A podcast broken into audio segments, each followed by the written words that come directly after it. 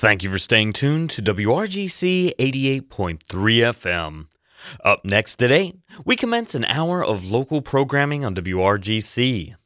First, on Georgia College Connections, we continue our series of Times Talk conversations with a program about bathroom bills, the Trump administration, and the latest battles in the fight for lesbian, gay, bisexual, and transgender rights and equality. Following Georgia College Connections, we'll take a step off the Georgia College campus and into the downtown Milledgeville area to talk about an economic renaissance in downtown Milledgeville. That's in the second half of this hour of local programming on Milledgeville Matters. It's coming up after this station ID. You're listening to WRGC 88.3 FM, a broadcast service of Georgia College, Georgia's public liberal arts university.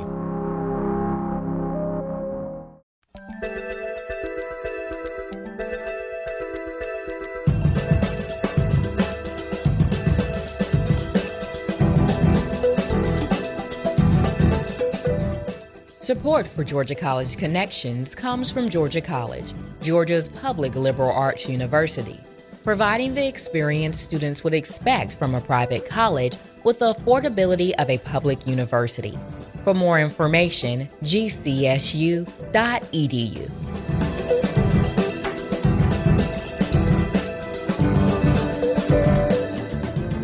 Thank you for tuning in to Georgia College Connections on WRGC 88.3 FM. I'm your host, Daniel McDonald, and today we continue our collaboration with the American Democracy Project at Georgia College to bring their Times Talk conversations to our radio audience. The Times Talk is a weekly current events and ideas symposium that takes place at noon Wednesdays in the Ina Dillard Russell Library on the campus of Georgia College in downtown Milledgeville. These events are free and open to the public, so if this discussion sparks your interest, please consider joining the conversation at noon Wednesdays in the Georgia College Library. Today, our topic of conversation is bathroom bills, LGBT rights, and the new administration. I'm joined in the studio today by Georgia College marketing professor Joanna Schwartz. Hi, thanks for having me. Oh, it's my pleasure. Thank you for coming out and bringing this conversation to our radio audience. Now, again, we're talking about bathroom bills, LGBT rights, and the effect that the new administration is having on this issue. And I thought I'd just start off by kind of looking at the recent history and, and talking about that. So, on the long slog to all people created equal, can you describe the place where people who identify as LGBT in their advocates find themselves in the present? Well, I think that with any struggle for rights, one of the things you find are you have steps forward and steps back. And in LGBT rights, there have been great strides in the recent administrations, and most notably, of course, was marriage equality. And one of the things that tends to happen, I think, as people progress is it also causes a reaction to that. And I believe that part of what we're seeing now is a reaction to that message of equality. So there was a bill recently in Georgia that wasn't signed by the governor, but it was sort of mirroring what you see in North Carolina with HB2. And a lot of conservative legislatures around the country are now taking HB2 as a model. And in more conservative states, they're pressing this idea that transgender people should be you know excluded from you know being able to, to go about their lives and and that's uh, that's really I think where we are right now is, is, that it's it's a turning point in society where um, history is fighting back against the progress that we've been making. And when you look at where we are right now, uh, do you think that this may be like almost like a, a, relapse that we see when when children develop and before they make large leaps into just a new motor skill or something like that, they kind of relapse back? Do you think that with the progress that's been made that we're kind of seeing a snapback in the present and maybe there's a greater future ahead? Well, progress moves forward. Even, you know, if you look at the history of the world, every time we move forward, sometimes there is pressure against that. And it doesn't stop the inevitable march of history. I'm not saying that these kind of things represent a dark age, but you know, with that example, there are times when society reverts back, and this may be a time where we're going to see a lot of laws that try to legislate people's morality or their interpretation of morality through discrimination. And I believe that's something that we have to, as a society, be very careful about. And now let's talk about some of these laws and the ways that they're kind of arguing out this conversation. You mentioned the North Carolina bathroom bill and there are a few others out there. Can you explain about the ways that people are trying to legislate this? Well, sure. And I think one of the things that it goes back to, and there's something that's going on right now in the Texas State Senate that's called Senate Bill 6. And one of the things that people are legislating is what defines male and female. And as somebody who has, you know, had estrogen in their system exclusively for the past year and a half and more than that. I sort of look at that as something that that helps me understand and be able to define who I am. But one of the things that states are saying is some states are, are saying you are male or female based on your chromosomal makeup. And they're arguing that based on that should limit how you use a restroom. I don't know if you've had a chromosomal test lately. Have you? No, no. I I have not, and so that it, that's not a very practical method of understanding somebody's gender. So one of the things that I think states are trying to do is they're trying to legislate this view of a societal view of gender without taking into account the aspects of gender that are, are most prominent, the most evident. If you believe yourself to be female and you dress female and you go through a name change, which I have done, and I have updated my passport and all of my, you know, everything about that, I am absolutely in the world as female. I recognize that, and that's not really the Georgia State Legislature can tell me that I'm not female, but I don't believe them. And frankly, one of the reasons that Texas and North Carolina are doing these things is because they don't approve. No one who goes through a gender transition does it lightly. And they're certainly not doing it to get into a bathroom. A bathroom is just there because I mean, you have to use the bathroom. There's just no choice in it. So the place that this hurts the most is transgender children, because if you pass this legislation, then states and school districts can restrict children from being able to express their gender identity or force a transgender woman, force a trans- transgender girl to use a restroom with boys who are unsympathetic that's setting up a, a situation where children are going to be hurt and bullied and killed and commit suicide. If you check, there's studies that say that 40, 41% of the transgender people who are alive today in the United States have tried to commit suicide. I mean, that's just the ones who are alive. You know, the people who are. It's it's a difficult way to be in the world, and to tell parents of a transgender child that their child is going to have to suffer that kind of abuse is unfeeling. Well, we're out of time in this segment, so we're going to take a short break. But if you're just joining us, you're listening to Georgia College Connections on WRGC 88.3 FM. Today, we're having another in our series of collaboration with the American Democracy Project at Georgia College to bring their Times Talk conversations to our radio audience. Today, we're talking about bathroom bills, LGBT rights, and the new administration. I'm joined in the studio by Georgia College marketing professor Joanna Schwartz. Stay tuned, and we'll be right back with more Georgia College Connection.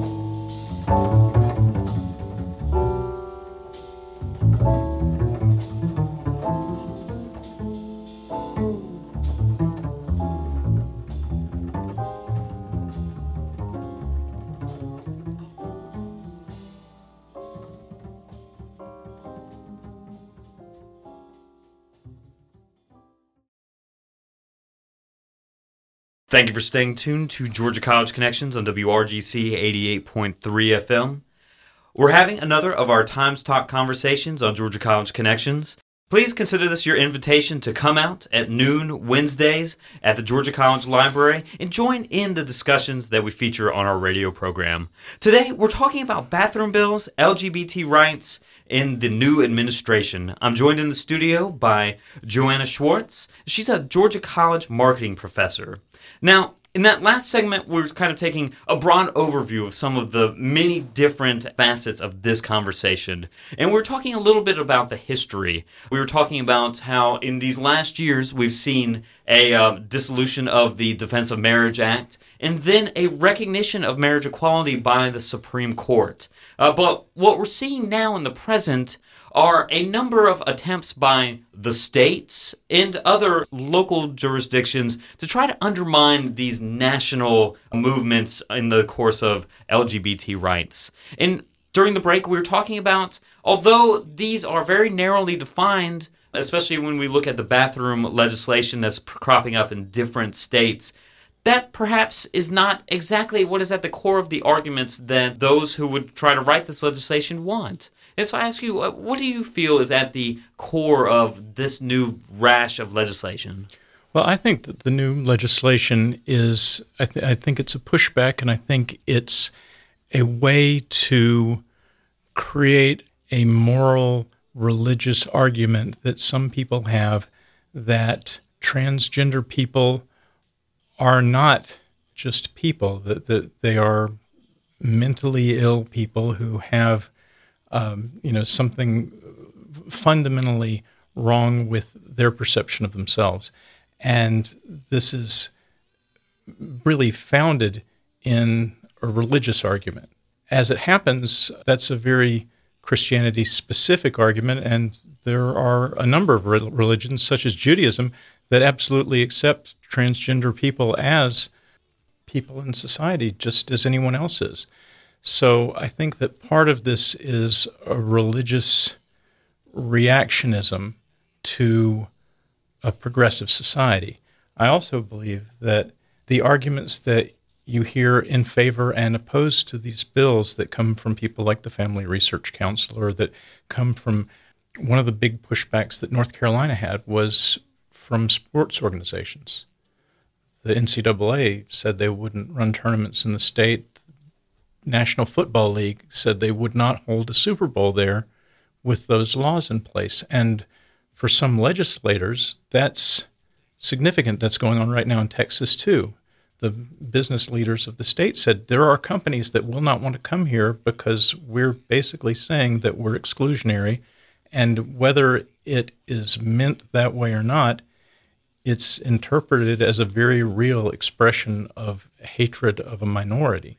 And so when things like that are happening, one of the things that you tend to see is okay, well, if people will vote for this because it'll keep business in their state, which I think is one of the arguments that was made when the Georgia bill was vetoed, I'm fine with them voting for that reason. I'd like for them to vote against bills like this because they're just wrong.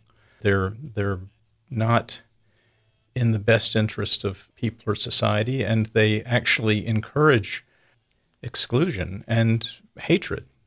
Do you feel that it's just a cheapening of what needs to be a very thoughtful conversation that we need to have as a society when it comes down to dollars and cents in that way? I mean, because when you look at the Texas argument, one of the most vocal opponents is the Texas Association of Businesses, and it's strictly on economic lines. Look at what happened in North Carolina and we don't want that to happen in Texas. There's no real consideration upon the humanity of the people who are affected by this legislation or possible legislation. Well, I, I believe that that businesses are trying to make an argument that resonates with legislators, and everyone does that. You know, you look at your interests. I believe that businesses absolutely see this as an economic issue, but it's also uh, an issue of exclusion because the best companies tend to be the companies that value diversity. So, one of the things that you said at the break was that this was about You know, shouldn't these conversations be had between people? And they absolutely should, because one of the things that a lot of people, and that's one of the things they're trying to do with the Times Talk, is actually bring people other, together and discuss this issue in a positive way, even if you don't believe that it's it's that my view, certainly if you don't believe my view or the Times view is correct, being able to discuss it as people is important. And one of the problems with viewing the trans community right now that we see in society is that people don't know someone who's trans, or if they do, they don't realize it. Everyone who knows me, everyone who's ever taken a class with me has had a trans professor. They didn't realize it at the time, but I'm the exact same person I've always been. Part of the problem is that everyone knows somebody who's gay, everybody knows someone who's a lesbian, but if you don't know someone who's transgender, your touch point for that is Caitlyn Jenner. And nothing against Caitlyn Jenner, but she and I have very little in common. And that view of transgender people as a stereotype, I think, is the reason these bills are coming up. And I think it's the reason that people are reacting so violently to the idea of bathroom bills and just the nature of changes in society. People who know me realize, first of all, that I'm not a threat. Second of all, that I'm the same person I've always been, and that I have a lot to bring to the table. So part of this understanding is going to have to come from conversations like this. And it's going to require people who are transgender to step out of their comfort zone and get together with other, other people and try to express themselves in a way that you can see okay now i've got a stereotype in my mind of this but you know, these people are not like that and so i've got 120 students this semester they've never had a transgender professor before it's my hope that it hasn't impacted our class that there's i'm still teaching them the material they need to know. What I wear is truly unimportant. And so it's my hope that maybe by talking to you, maybe by having this Times talk, maybe by being in front of students, one of the things we're doing is getting toward a, a better understanding of people as individuals. And as we're talking, I'm curious about your thoughts. Why do you think we place um, gender at such a, uh, a prominent point within people's identity? Because from before you're born and from the moment you're born, gender defines you. And I actually teach consumer behavior, and one of the things that we talk about is that messages to women are crafted differently than messages to men. The things that are important to women are are fundamentally unique to the gender. It speaks to your way of being in the world. And part of the thing that I think that people don't necessarily realize is, you know, you know your gender. You've always known that, and everyone does. I know my gender. Part of my issue was that against physical evidence, I knew what my gender was.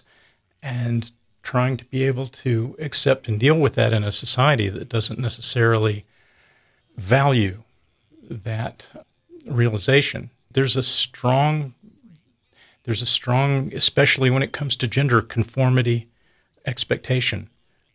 You don't come into work wearing a dress. You know, there are expectations, especially for men. There are certain things that define masculinity, and men are very careful to walk within those lines.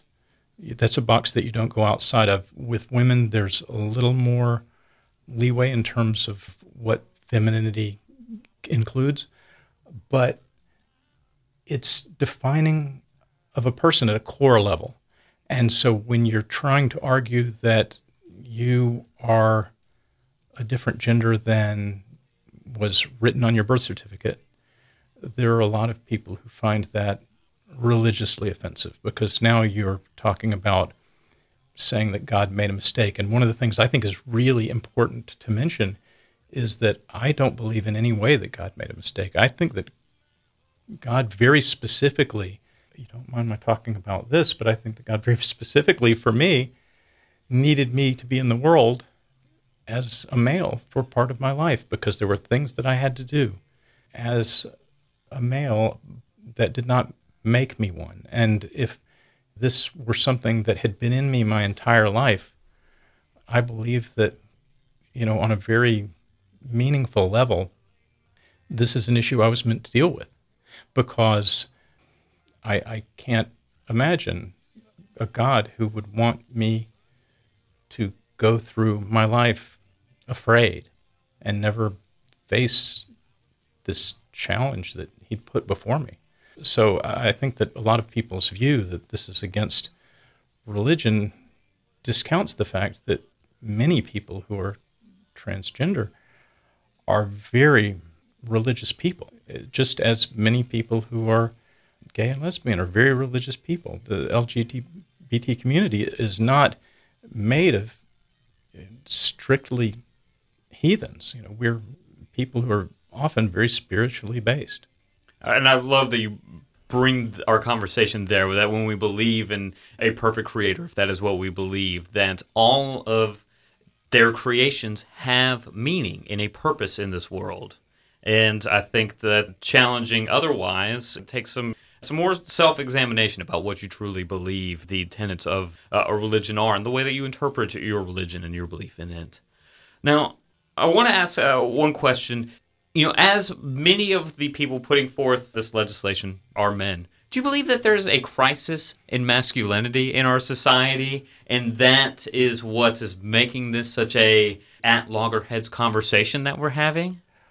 Well, I absolutely believe that one of the things that you can't really understand if you have never experienced it yourself is that um, males have a confidence that is born of testosterone.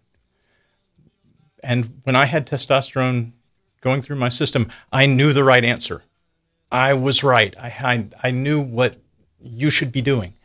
And once that left me, I really re examined the way that I saw the world. And so I don't always know what is right. I don't always know the best answer, but I think that there are a lot of people who feel that they do. And they don't just know it for themselves, they know it for other people. And so I think it's very easy for a man to make a judgment on transgender rights or um, abortion or you know some issue that only affects them tangentially but affects other people in a very very real and personal level we're just about out of time in our program today, and so it's time for our perennial last times talk question. And I just want to ask you, what do you hope that your audience gains from the conversation on Wednesday?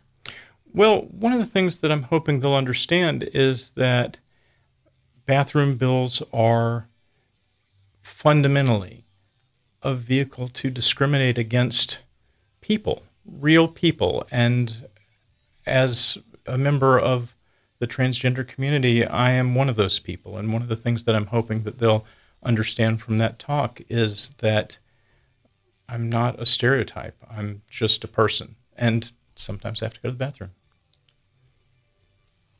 Well, Joanna Schwartz, thank you so much for coming on our show and having this conversation with, with myself, but also our radio audience. I do appreciate it. Thanks for having me.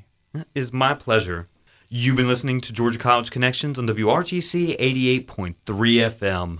Today we're having another in our series of collaboration with the American Democracy Project at Georgia College.